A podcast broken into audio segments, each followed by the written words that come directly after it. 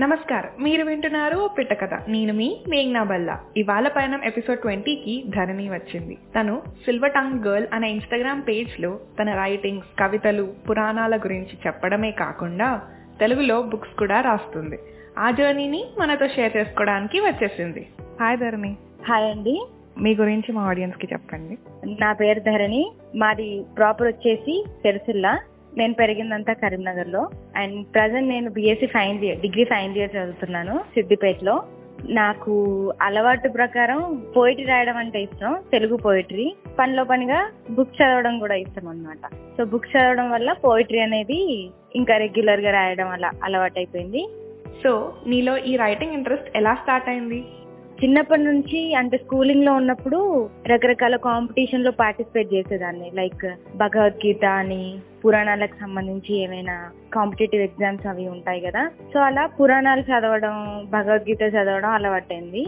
So అవి చదవడం వల్ల తెలుగు పైన కొంచెం గ్రిప్ పెరిగింది అనమాట అంటే కంప్లీట్గా తెలుగు అని కాదు సాంస్క్రిట్ వర్డ్స్ అవి ఉంటాయి కదా. నాకు ఆ ఒకాబులరీ అనేది కొంచెం అబ్బింది. అది కాస్త వెంటనే నేను బయటకు రాలేదు. నా టెన్త్ అయిన తర్వాత నేను డిప్లొమా చేశాను అగ్రికల్చర్ డిప్లొమా డిప్లొమా అయిన తర్వాత ఏదో ఆలోచిస్తూ ఉంటే రాయాలి రాద్దాము అన్న ఆలోచన అలా ఏవో ఏవో పిచ్చిరాజులు రాస్తూ బుక్స్ చదవడం అలవాటైంది. దెన్ నా వొకాబులరీ అప్పుడు అలా ఇంప్రూవ్ చేసుకున్నాను అనమాట ఇది కట్టే కొట్టే తెచ్చేలాగా నా రైటింగ్ జర్నీ అనమాట ఏదో సరదాగా రాయడం స్టార్ట్ చేసి బుక్స్ చదవడం అలవాటు చేసుకున్నాను. బుక్స్ వల్ల ఇంకా బాగా రాయగలుగుతున్నాను అంతే. సో పేజ్ పెట్టాలన్న ఐడియా ఎలా వచ్చింది? అండ్ ఎప్పుడు పెట్టావు? పేజ్ టూ థౌసండ్ ఎయిటీన్లో స్టార్ట్ చేశాను. డిప్లొమా అయిన తర్వాత ఇన్స్టాగ్రామ్లో పేజ్ స్టార్ట్ చేశాను. పేజ్ ఎందుకు చేశాను అంటే మనకు అప్పుడు కొంచెం ఈ సూక్తులు ఉంటాయి ప్రోవర్బ్స్ మంచి వాక్యాలు. అవి ఎక్కడైనా చదివితే అంటే రియలైజ్ అయ్యేది అనమాట అన్నమాట. ఇది కరెక్ట్గా చెప్పారు కదా ఓకే ఇలా ఫాలో అవ్వాలి అని చెప్పి. సరే ఇది వేరే వాళ్ళకి చెప్దాము అన్న ఆలోచనతో సో అప్పుడు సోషల్ మీడియాలో ఇన్స్టాగ్రామ్ అని చెప్పేసి అందులో ఒక అకౌంట్ క్రియేట్ చేసుకుని నాకు నచ్చిన నేను పోస్ట్ చేసుకుంటూ ఉండేదాన్ని. ఆ తర్వాత నెమ్మదిగా నాకు రైటింగ్ పేజెస్ అలా పరిచయం అయ్యాయి. సో వాళ్ళ నుంచి ఓకే ఇలా రాస్తూ పెట్టొచ్చు సోషల్ మీడియాలో అని నేర్చుకున్నాను. అలా అలా ఇంప్రూవ్ అయ్యాను అనమాట ఫస్ట్ రైటింగ్ పేజ్ ఏం పెట్టలేదు. అంటే నేను రాసేవి డైరెక్ట్గా పెట్టలేదు. ఫస్ట్ నా page name silver tongue girl కాకుండా ట్రిప్పింగ్ థాట్స్ నెమ్మది నెమ్మదిగా అన్ని మారుతూ వచ్చాయన్నమాట. మామూలుగా అయితే సిల్వర్ టంగ్ అంటే పర్సివెసివ్గా మాట్లాడడం అని అర్థము ఇంగ్లీష్లో అయితే సో అలా ఏమన్నా మీనింగ్ తీసుకురావడానికి పేజ్ నేమ్ అలా పెట్టావా? అవును. అంటే పేజ్ నేమ్ పెట్టడానికి ఎగ్జాక్ట్గా ఇదే రీజన్ అని ఏం అనుకోలేదు.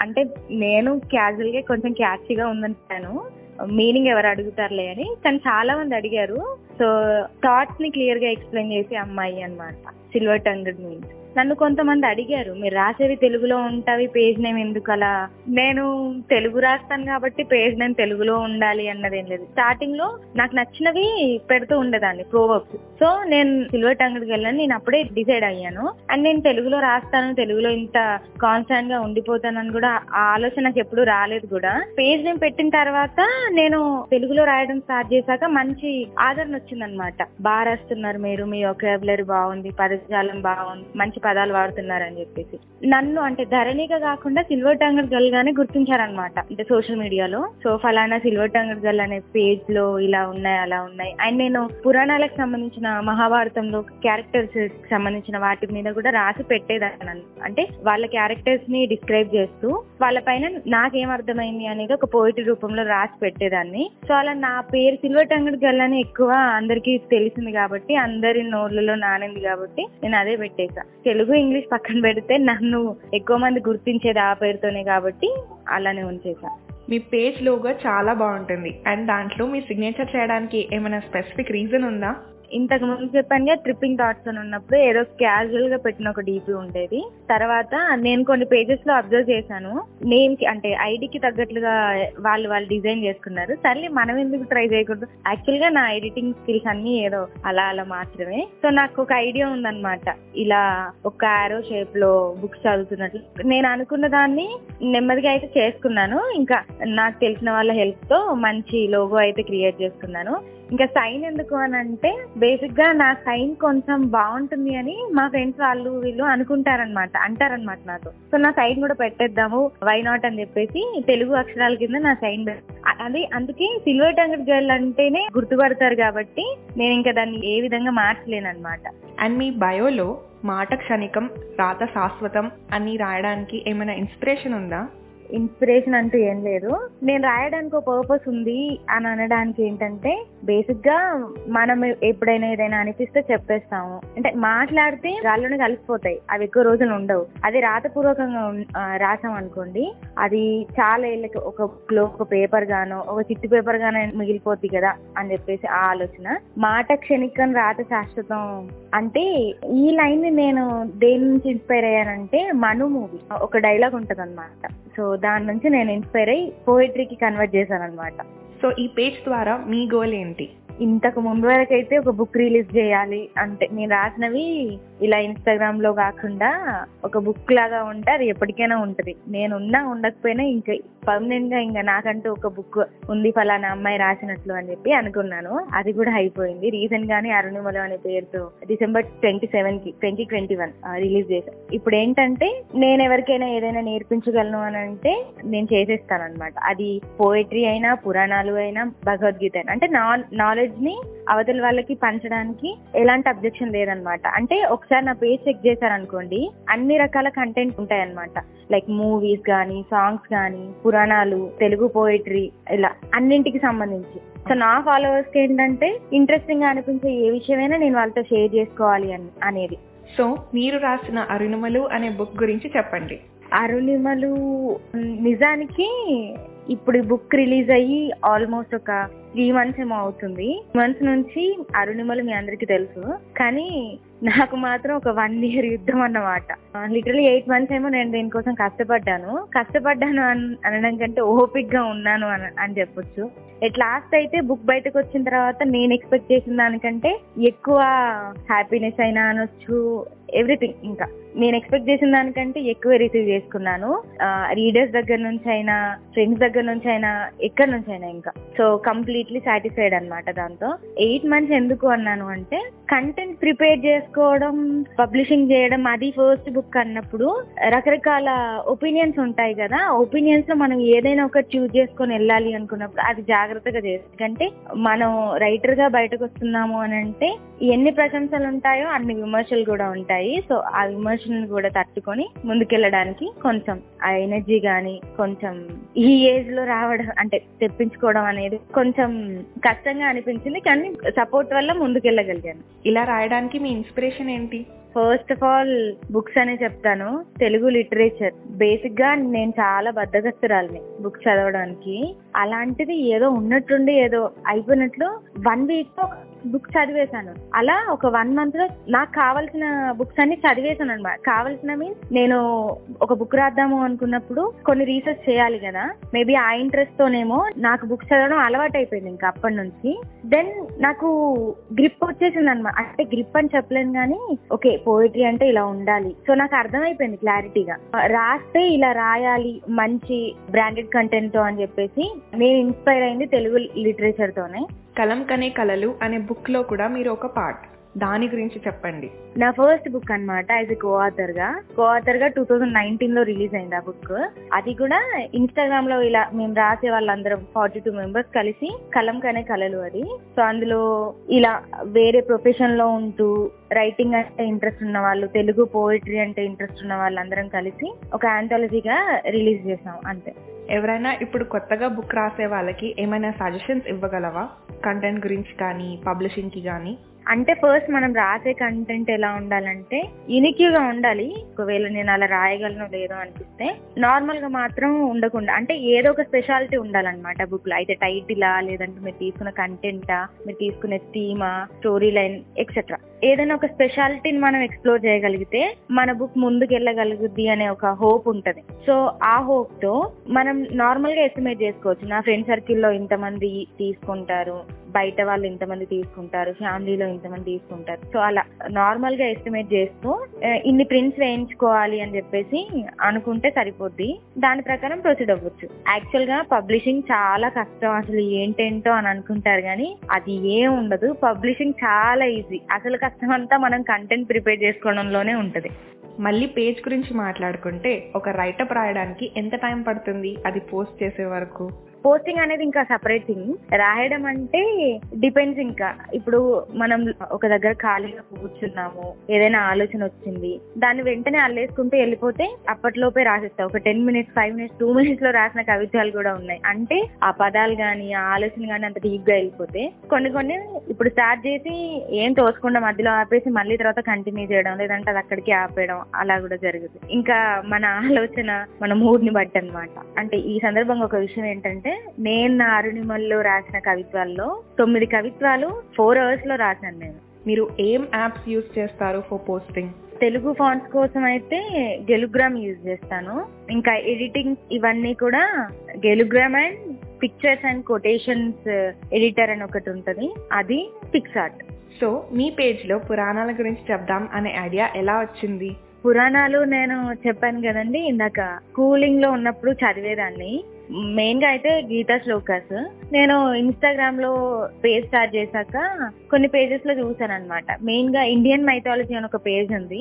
ఆ పేజ్లో వాళ్ళు పెట్టే కంటెంట్కి చాలా రకాల క్వశ్చన్స్ అడుగుతున్నారు చాలా రకాలుగా రెస్పాండ్ అవుతున్నారు అనమాట అండ్ అది కొంచెం పెద్ద పేజ్ సో వాళ్ళందరికీ ఆన్సర్ ఇవ్వలేకపోతున్నారు. వీళ్ళలాగా ఎవరైనా అడగాలి అనుకుంటే నాకు తెలిసినంత వరకు నేను ఎంతో కొంత షేర్ చేయగలుగుతాను కదా దానికి ఆన్సర్ సో నేను చెప్పగలుగుతాను కదా అని చెప్పేసి తెలుగులో ఎందుకు పెట్టకూడదు అని చెప్పి తెలుగులో పెడుతూ ఇలాంటి డౌట్స్ ఎవరికైనా ఉంటే నాకు తెలిసినంత వరకు షేర్ చేసుకోవచ్చు అన్న ఉద్దేశంతో నేను పురాణాలు పోస్ట్ చేయడం స్టార్ట్ చేశాను. అలా ముందుగా మహాభారతం పైన దృష్టి పెట్టిన అనమాట రామాయణం తక్కువ పెడుతుంటాను. మహాభారతంలో ఒక్కో క్యారెక్టర్ తీసుకొని వాళ్ళ గురించి ఎక్స్ప్లెయిన్ చేస్తూ అలా స్టార్ట్ చేశాను అనమాట పురాణాలు చెప్తే వింటారు అని అసలు అనుకున్నారా? పురాణాలు చెప్పే వాళ్ళు ఎవరు లేక సరిగ్గా చెప్పడం ఎవరికి రాక తగ్గిపోతుంది. పురాణాల గురించి నేర్చుకోవడం గాని చదవడం కానీ అండ్ మోర్ ఓవర్ ఇప్పుడు కథలు చెప్పే వాళ్ళు ఎవరు లేరు. ఇంతకు ముందు అయితే అమ్మమ్మ వాళ్ళు నానమ్మ వాళ్ళు ఆ కథలు మనతో షేర్ చేసుకునే వాళ్ళు. ఇప్పుడు అది తగ్గిపోతుంది ఫోన్స్ అవి ఎక్కువైపోతున్నాయి కాబట్టి ఎవరికి ఇంట్రెస్ట్ రావట్లేదు. సో అందుకే నేనేదో ఎంతో కొంత షేర్ చేద్దామని ఇలా చేశానంట. కానీ పురాణాలు భగవద్గీత శ్లోకాలు నేర్చుకోవాలి తెలుసుకోవాలన్న ఆతృత అందరిలో ఉంటది కానీ వాళ్ళకి టైం దొరక్కో లేదంటే ఇంకా రకరకాల కారణాల వల్ల వెనక్కి తగ్గుతున్నారు. అండ్ నేను పిల్లలకి భగవద్గీత శ్లోకాలు కూడా చెప్తుంటాను డైలీ వన్ అవర్. ఈ భగవద్గీత శ్లోకాలు చెప్పడమే కాకుండా స్టోరీస్లో కూడా ఎవ్రీ డే పెడుతున్నారు కదా. అవును. ఇవి పిల్లలకి నేర్పించడానికి కానీ మీరు అలా షేర్ చేయడానికి కానీ ఎంత రీసెర్చ్ చేస్తారు? లైక్ అంత డీటెయిల్డ్ మీనింగ్ కోసం. సైట్స్ ఉన్నాయండి వెబ్సైట్స్. నేను అవే రిపేర్ చేస్తాను. పెద్దగా ఏం కష్టపడను. అండ్ డైలీ ఒక భగవద్గీత శ్లోక పెడదాము అని ఇప్పటికీ ఫైవ్ హండ్రెడ్ డేస్ అవుతుంది. నేను ఆ సీక్వెన్స్లో పోస్ట్ చేస్తూ ఉండి ఫోర్టీన్ చాప్టర్స్ కంప్లీట్ అవుతాయి. సో ఈ ఐడియా నాకు ఎందుకు వచ్చింది ఇండియన్ మైథాలజీ పేజ్తో పాటు నేను ఇంకా కొన్ని రిపేర్ చేస్తున్నప్పుడు భగవద్గీతకి సపరేట్ పేజెస్ ఉన్నాయి. అలా కంటెంట్ అంతా పోస్ట్ చేస్తూ ఉంటే చదివే వాళ్ళు ఉంటారనుకోండి కొద్ది రోజులు చదువుతారో ఆ తర్వాత ఇంట్రెస్ట్ పోద్ది. సో ఇలా కాకుండా మనం ఏదైనా కొత్తగా చేద్దాము అని ఫస్ట్ నా లోనే పోస్ట్ చేద్దాము అనుకున్నా. త్రీ స్క్వేర్స్ ఉంటాయి కదా త్రీ పోస్ట్ ఆర్డర్స్ సో మిడిల్లో భగవద్గీత పోస్ట్ చేస్తూ టూ సైడ్స్ నా పోయిటరీ పెడదాము అన్న ఆలోచన. కానీ మధ్యలో ఎక్కడైనా పేజ్లో కంటెంట్ మార్చాల్సి వస్తే అన్న ఆలోచనతో నేను ఆగిపోయాను. దాని ఆ తర్వాత స్టోరీలో పెడదాము. స్టోరీలో పెట్టి హైలైట్ చేద్దాము. హైలైట్స్లో ఎప్పటికీ ఉంటది కదా. చదివే వాళ్ళు చదవాలనుకునే వాళ్ళు ఫ్యూచర్లో వచ్చే వాళ్ళు అంటే కొత్త ఫాలోవర్స్ ఎవరైనా ఉన్నా హైలైట్స్లో చూసి చదువుకుంటారులే అన్న ఆలోచనతో డైలీ ఒక శ్లోక అలా స్టోరీలో పోస్ట్ చేస్తూ వస్తున్నాను అనమాట అండ్ ఇది ఎయిటీన్ చాప్టర్స్ ఎండ్ అయ్యే వరకు పెడుతూనే ఉంటాను. ఇంకా ఈ వర్క్ చూసే నాకు భగవద్గీత పిల్లలకి నేర్పించాలి అన్న ఆఫర్ వచ్చింది. సో మీరు ఇలా పెడుతుంటారు కదా మరి పిల్లలకి చెప్పే అవకాశం ఉందా మీకు అని నన్ను అడిగితే నేను ఎలాగోలా అందరికి షేర్ చేసుకుందామన్న ఆలోచనలో ఉన్నాను కదా ఇంకా పిల్లలకి అని అంటే బేసిక్గా చెప్తాను అని చెప్పి ఒప్పేసుకున్నాను. ఎక్స్ప్రెస్ టేల్స్ అని వాళ్ళు ఇలా పిల్లలకి సెషన్స్ తీసుకుంటుంటారు లైక్ డ్రాయింగ్ కానీ ఇలాంటివి. సో భగవద్గీత క్లాసెస్ కూడా చెప్దాము. మీరు సాంగ్ లిరిక్స్ మీనింగ్ కూడా చెప్తారు. అది ఎలా స్టార్ట్ అయింది? అది నన్ను ఫాలోవర్ సపరేట్గా అడిగారు. ఫలానా సాంగ్ మీనింగ్ కావాలండి ఆ సాంగ్లో పదాలకు అర్థాలు కావాలి అని అన్నప్పుడు ఇంకా పోజ్ చేస్తాను అని చెప్పేసి నేను రిపేర్ చేశాను అనమాట ఒక పదానికి అర్థం ఎన్ని కష్టాలు పడితే దొరుకుద్దో వర్ణనాతీతం. అంటే కొన్ని దొరుకుతాయి కొన్ని దొరకవు. సో బయట వాళ్ళని అడగాల్సి వస్తుంది లేదు అంటే తెలిసిన వాళ్ళ వాళ్ళని అడగాల్సి వస్తుంది. సో అలా తెలుసుకొని వాటిని పెడుతూ ఉంటాను అనమాట పాటలో ఉన్న సాహిత్యాన్ని ఎవరు పట్టుకోలేరు కదా. అందరికీ తెలిసిన పదాలే గాని కొన్నిసార్లు మంచి మీనింగ్ వచ్చేలా ఉంటాయి. ఇంకా సిరివేళ్ళ వీళ్ళ సాహిత్యం గురించి మనం వర్ణించలేం గాని చాలా చిన్న వాళ్ళం మనం. వీళ్ళు రాసినవి కూడా అంటే ఎంతో కొంత అర్థమయ్యేలాగా చెప్పగలం అర్థం కాని వాళ్ళకి అన్న ఆలోచన. మనం నేర్చుకుందాము అని అన్న దాంతో వచ్చేసింది. అది నచ్చి నేను ఈ పాటలకి అర్థాలు కూడా పెట్టడం మొదలుపెట్టాను. సో ఇప్పటి వరకు మీరు రాసిన వాటిల్లో మీ ఫేవరెట్ రైటప్ ఏంటి? ఇది చాలా కష్టం అండి చెప్పడం. చాలా అంటే చాలా కష్టం. ఎందుకంటే రాసే ప్రతిదీ లోపల నుంచి వస్తుంది కాబట్టి అండ్ మోర్ ఓవర్ నేను రాసినవి నాకు చాలా వరకు గుర్తుండవు కూడా. రాస్తాను పక్కన పెడతాను ఇంకా మర్చిపోవడమే. కానీ అరుణిమల్లో యాభై ఆరు కవిత్వాలు రాశాను. యాభై ఆరు కవిత్వాల్లో నాకు బాగా గుర్తుంది. నా ఇల్లు లైబ్రరీ అని ఒక పోయిటరీ రాశాను. జనని అని అమ్మ గురించి రాశాను. యాక్చువల్గా ఆ బుక్ని మా అమ్మమ్మకి నేను డెడికేట్ చేశాను. ఆవిడ గురించి కూడా అమ్మమ్మ అనే టైటిల్తో ఒకటి రాశాను. సో ఇది నాకు ఫేవరెట్ అనమాట ఏమైనా స్పెషల్ థింగ్ ఏమైనా ఉందా మీ అమ్మమ్మ గారికే డెడికేట్ చేయడానికి? Yeah yeah. నేను పెరిగిందంతా ఆవిడ దగ్గరనే. మాది ప్రాపర్ సిరిసిల్ల అయినప్పటికీ వాళ్ళది కరీంనగర్. సో నేను అమ్మమ్మ దగ్గర పెరిగాను కాబట్టి ఆవిడకి నాకు చాలా మంచి బాండింగ్ ఉందన్నమాట. తను టూ థౌజండ్ సెవెంటీన్లో చనిపోయారు. సో అందుకే ఆవిడ కోసం ఇంకా డెడికేట్ చేశాను సో మీ వర్క్స్లో దేనికి చాలా మంచి రెస్పాన్స్ వచ్చింది? First short story writing then Telugu poetry కానీ స్టోరీ రైటింగ్కి వచ్చినట్లు అంటే నాకు మాత్రమే తెలుసు ఎవరికి తెలీదు. ఈవెన్ నేను షార్ట్ స్టోరీస్ రాస్తా అని కూడా ఎవరికి తెలీదు కొంతమందికి మాత్రమే తెలుసు. కానీ దాని నుంచి అభిమానంకి పోయిటరీకి వచ్చిన అభిమానంకి ఈక్వల్ అని చెప్పొచ్చు ఇంకా. పోయిటరీ రాస్తానని అందరికీ తెలుసు కానీ కథలు రాయడం వల్ల ఇంకా ఎక్కువ పేరు వచ్చిందని చెప్పి. యాక్చువల్గా జర్నీ స్టార్ట్ అయిందే కథల వల్ల. ఫాలోవర్స్ నుండి మీకు ఎలాంటి కాంప్లిమెంట్స్ వస్తాయి? బాగా గుర్తుండిపోయేది అంటే ఇంకా మొత్తంలో సిల్వర్ టంగడ్ గల్ అని ఎందుకు పెట్టుకున్నారు మీరు? గోల్డెన్ టంగడ్ గల్ అని పెట్టుకోవచ్చు కదా అని అంటారు. ఫాలోవర్స్లో నాకు నచ్చే విషయం ఏంటంటే వాళ్ళు ఏదైనా డౌట్ ఉన్నా చాలా బాగా కన్సల్ట్ అయ్యి అడుగుతారనమాట దీని అర్థం ఏంటండి? ఇది ఎలా? ఇది ఎలా? అని. వాళ్ళకి నేను చెప్పే ప్రాసెస్లో నేను తెలుసుకొని వాళ్ళకు చెప్తాను కదా అది నాకు చాలా ఇష్టం అనమాట అందుకే నేను మాక్సిమం అందరికి రెస్పాండ్ అవుతా. ఈవెన్ నా ఫాలోవర్స్లో ఎవరినైనా అడిగినా ఇదే చెప్తారు. అంత ఓపిక్గా ఎలా సమాధానం ఇస్తారండి అని. వాళ్ళు బాగా అడిగినప్పుడు మనం బాగా రెస్పాండ్ అవ్వాలి. అంతే. మీ అచీవ్మెంట్స్ కానీ ఒక బిగ్ మూమెంట్స్ లాంటివి ఏమైనా ఉంటే షేర్ చేసుకోండి. సో ఇందాక కథలతో నా జర్నీ స్టార్ట్ అయింది అని చెప్పాను కదా ఇక్కడ ఒక పాయింట్ ఏంటంటే నేను బీఎస్సీ ఫస్ట్ ఇయర్లో ఉన్నప్పుడు యూనివర్సిటీ వైజ్గా జరిగే కాంపిటీషన్స్లో స్టేట్ సెకండ్ వచ్చాను. అది ఫస్ట్ అచీవ్మెంట్ అని చెప్పొచ్చు. చాలా రోజుల తర్వాత నా స్కూలింగ్ తర్వాత వచ్చినప్పటికీ నేను అంత హ్యాపీగా ఫీల్ అయింది మాత్రం ఈ కథల్లో సెకండ్ రావడమే. దాని తర్వాత నా అచీవ్మెంట్ అంటే అరుణిమలు. మీ రైటింగ్ జర్నీకి మీ ఇంట్లో వాళ్ళు ఎలా సపోర్ట్ చేస్తున్నారు? నేను ఏదైనా రాసినా ఫస్ట్ వాళ్ళకే చదివి వినిపిస్తాను. బాగుంది అని అంటారు అర్థం కాలేదు అంటారు. సో నాకు పెద్ద అంటే ఇంకా పెద్ద సపోర్ట్ అన్నమాట ఫ్యామిలీ అసలు వాళ్ళు లేకపోతే నేను ఏది చేయలేను. లిటరలీ వాళ్ళని చంపుకు తింటాను ఇంకా. నేను రాసిన వాటితో ఫస్ట్ బలయ్యేది వాళ్ళు. వాళ్ళు నాకు చాలా సపోర్ట్ చేస్తారు. సో మీ ఫ్రెండ్స్ ఎలా రియాక్ట్ అయ్యారు? ఇంత హ్యూజ్ రెస్పాన్స్ రావడము అండ్ బుక్ కూడా రిలీజ్ చేయడము అదంతా జరిగినప్పుడు. వాళ్ళు చాలా హ్యాపీ సపోర్ట్ చేశారు సేల్స్ అవ్వడానికి. అండ్ ఇందాక చెప్పాను కదా ఫస్ట్ నా ఫ్యామిలీ మెంబర్స్ బలవుతారు దెన్ ఫ్రెండ్స్ ఎవరైనా పక్కన ఉంటే వాళ్ళకి చదివి వినిపిస్తాయి. ఏదైనా రాశాను అని అంటే ఖచ్చితంగా పక్కన ఉన్న వాళ్ళకి వినిపిస్తాయి. ఇది ఎలా ఉంది అని. నీ స్టడీస్ అండ్ పేజ్ని ఎలా బ్యాలెన్స్ చేయగలుగుతున్నావు? ఇది ఇది చాలా పెద్ద క్వశ్చన్ అసలు నన్ను నేనే అడుక్కోవాల్సిన క్వశ్చన్ ఏమో నా ఇంట్రెస్ట్ అన్నమాట. అంటే ఒక డెడికేషన్ పేజ్ పట్ల. కొందరు అంటుంటారు ఇన్స్టాగ్రామ్ పేజే కదా ఎందుకంత అదంటే? ఏమో నాకు కావాలి. ఎందుకంటే నేను లోగా ఉన్నప్పుడు కానీ నేను అసలు ఎవరితో నేను మాట్లాడకూడదు అనుకున్నప్పుడు నేను నా పేజ్ తోనే మాట్లాడుకుంటా. నా పేజే ఇంకా నాకు అన్ని అన్నమాట. సో నాకు అది ఒక డెడికేషన్ ఇంకా ఏమంటారు నా డ్యూటీ లాగా ఫీల్ అయిపోతాను. అందుకే అలా. సో ఇది కాకుండా మీ నీ మిగతా హాబీస్ ఏంటి? గార్డెనింగ్ డ్రాయింగ్స్ వేస్తూ ఉంటాను. ఇండోర్ గేమ్స్ అండ్ నీ పేజ్లో కూడా నీ డ్రాయింగ్స్ అప్పుడప్పుడు కనిపిస్తూ ఉంటాయి కదా? అవును. కామన్గా ఎప్పుడైనా వేయాలి అనిపించినప్పుడు వేస్తాను. ఆటోమేటిక్గా బాగా వస్తే పోజ్ చేస్తాను. లేదంటే లైట్ అంటే మనం ఏదైనా ఆలోచనలో ఉన్నప్పుడు ఏదైనా చేద్దాము అన్నప్పుడు అది నచ్చకపోతే వేరే దాని వైపు వెళ్ళిపోతాం. సో అలా రాయడం చదవడం నచ్చినప్పుడు గీయడం అలా. సో ఓన్లీ ఇన్స్టాగ్రామ్లో ఉన్నావా? ఇంకా ఏమైనా సోషల్ మీడియాలో ఉన్నావా? ఫేస్బుక్ ట్విట్టర్లో ధరణి సింకా అని ఉంటుంది. ఇన్స్టాగ్రామ్లో సిల్వర్ టైమ్ కానీ ట్విట్టర్లో ఇన్యాక్టివ్గా ఉన్నాను. ఫేస్బుక్ అండ్ ఇన్స్టాలో యాక్టివ్గా ఉన్నాను. మీకు పర్సనల్గా ఎవరి రైటింగ్స్ చాలా ఇష్టం? సినారే గారివి అబ్వియస్లీ శ్రీశ్రీ గారివి. సినారే గారి వర్ణన ఇష్టము? శ్రీశ్రీ కవిత్వంలో ఎలాగో మనకి మోటివేషన్ అనేది వస్తుంది. సో అందుకు శ్రీశ్రీ గారివి. అండ్ నేను అరుణిమలు రాయడానికి ఒక బుక్ రీజన్ అన్నమాట. అది పెనుమర్తి విశ్వనాథ శాస్త్రి రాసినటువంటి స్వప్నలిపి అనే బుక్. అది కూడా తెలుగు పోయిటరీ. ఆయన పెన్ పేరు అజంతా. నేను ఎందుకు దాని నుంచి ఇన్స్పైర్ అయ్యాను అని అంటే ఆ బుక్లో ఆయన వర్ణించిందంతా బాధ గురించి వేదన గురించి.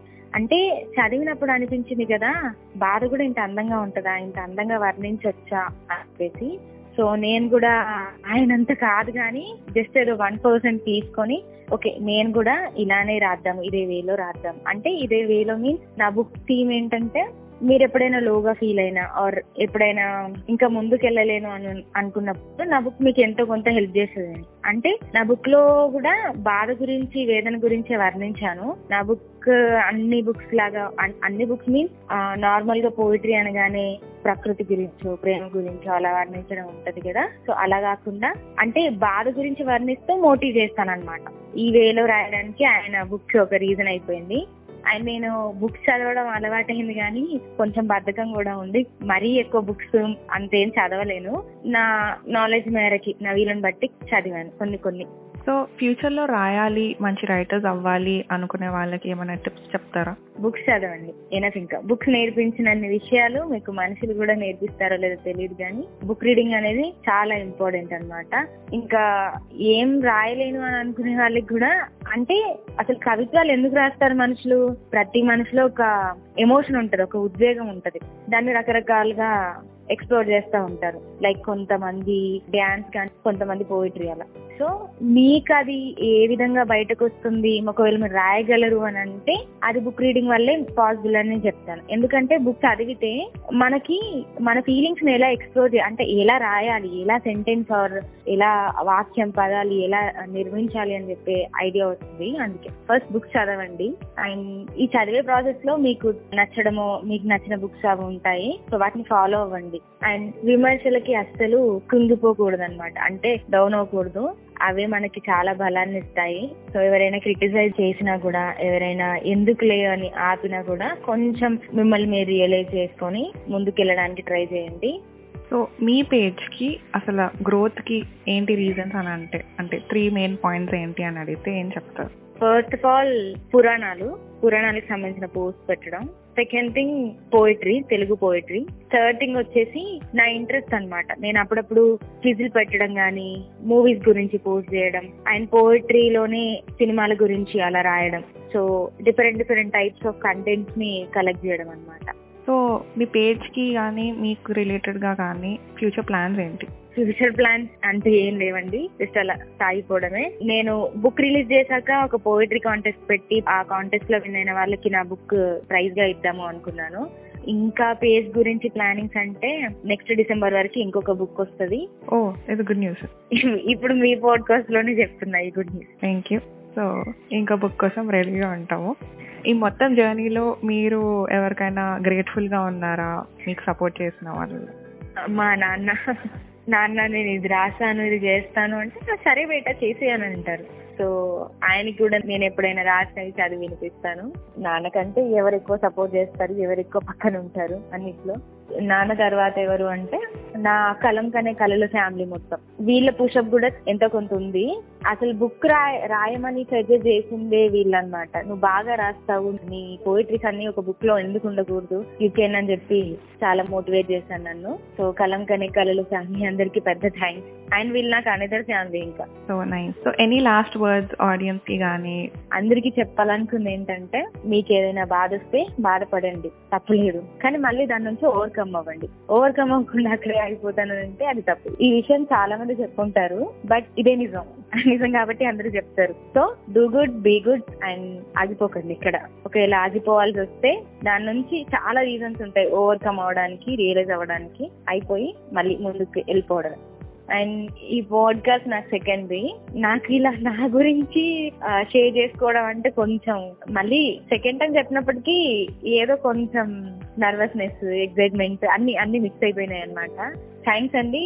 మంచి సెషన్ అంటే నా మెమోరీస్ అన్ని మళ్ళీ రీకలెక్ట్ చేసుకునేలాగా ఒక హాఫ్ అన్ అవర్లో చేసేసారు. Thank you thank you so much for your time అదండి ఇవాళ మన పయనం ఆఫ్ సిల్వర్ టంగ్ గర్ల్ మా insta handles silver underscore tongue underscore girl and O Pitta Katha.